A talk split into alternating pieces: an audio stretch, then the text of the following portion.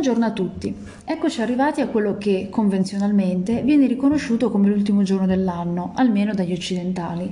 Questo ci spinge a chiederci che cosa ne sarà di noi da domani e quale futuro ci attende. Proprio per questo motivo, e perché ovviamente mi fa piacere farvi compagnia in un giorno che tanto crea malumore, a me compresa, ho deciso di ritornare a parlare di oroscopo dopo tantissimo tempo, ma di parlarne in un modo del tutto particolare. Ho deciso che per ogni segno zodiacale estrarrò dal mio mazzo di tarocchi una carta e ve ne racconterò il significato. Ovviamente le carte vengono estratte casualmente, così come vuole il destino. Se poi avete delle domande specifiche che vorreste rivolgermi, scrivetemi pure in privato senza remore e cercherò di aiutarvi leggendovi tarocchi in maniera del tutto gratuita. L'unica cosa che vi chiedo è di non credere mai fino in fondo a quello che potete leggere nelle carte, a quello che sentirete ora da me o da chiunque altro, ma di prendere qualsiasi parola come una spinta per agire sempre nel bene, per noi e per gli altri ma non indugiamo ulteriormente e iniziamo la nostra lettura. Il primo segno al quale ci rivolgiamo è il segno del Capricorno. La carta estratta dal mazzo è quella della ruota della fortuna, che è associata al tempo e al mondo fisico e se appare dritta, come in questo caso, ha un valore estremamente positivo. Rappresenta la possibilità per l'individuo di fare fronte al proprio destino e costruire così un proprio percorso spirituale per giungere finalmente alla risoluzione di un problema che da tempo vi affligge. Proseguiamo col segno dell'acquario, la cui carta è la stella. Indica l'inizio dell'ascesa mistica dell'anima alla ricerca dell'illuminazione spirituale. Anche in questo caso ci si presenta dritta ed è per questo motivo un'immagine di buon auspicio che ci spinge a vedere al futuro con fede e ottimismo. Ed eccoci al segno dei pesci, quello della mia nonna. Ciao nonna! La carta è quella dell'appeso, che indica una fase particolare della vostra vita, una fase di transizione che porta in sé il dolore della perdita. Perdita di ciò che abbiamo sempre ritenuto vero per noi e perdita dell'io che abbiamo sempre conosciuto e col quale cercavamo di nasconderci dal mondo per paura dei cambiamenti. Dunque vi troverete ad affrontare una situazione di incertezza, di limbo, ma non abbiate paura. Lavorate su voi stessi per essere pronti quando eventi significativi per la vostra esistenza si verificheranno. Ciao a tutti gli amici del segno del toro. Per voi la carta è quella della temperanza. Di fronte a questa carta sorge la consapevolezza che il problema non riguarda di certo gli appetiti e i desideri che vi animano, ma quanto la capacità di riuscire a tenerli sotto controllo. La moderazione diventa la chiave attraverso la quale leggere il vostro mondo e le vostre aspettative.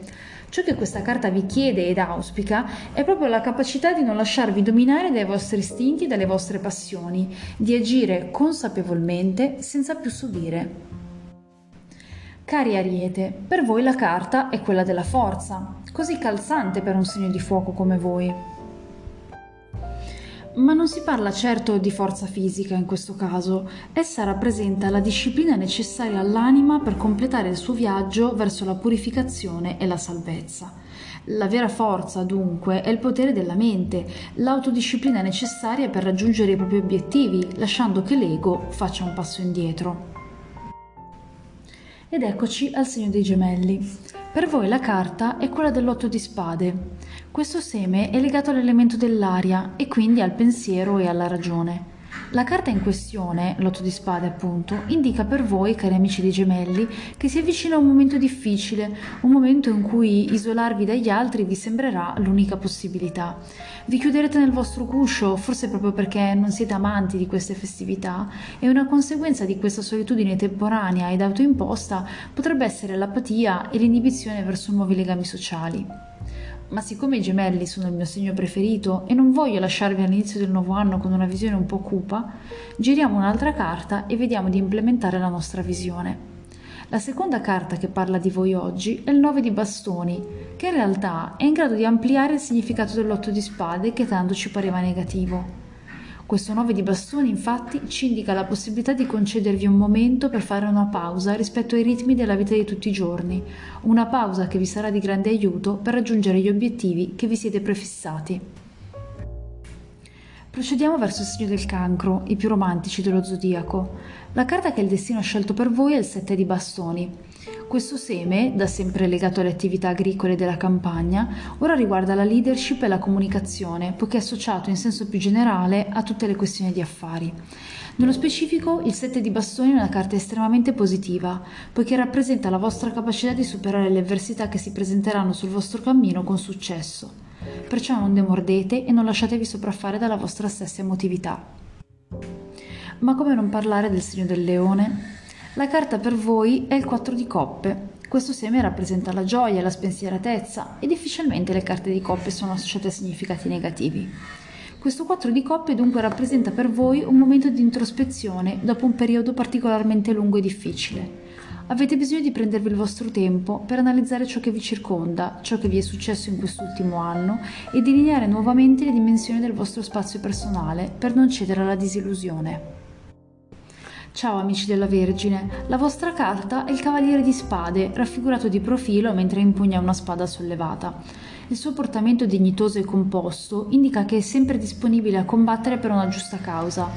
Proprio per questo motivo questa carta indica quanto nel prossimo anno sarete pronti a cambiamenti improvvisi, che molto probabilmente stupiranno coloro che vi circondano e che vi hanno sempre visti riflessivi e analitici.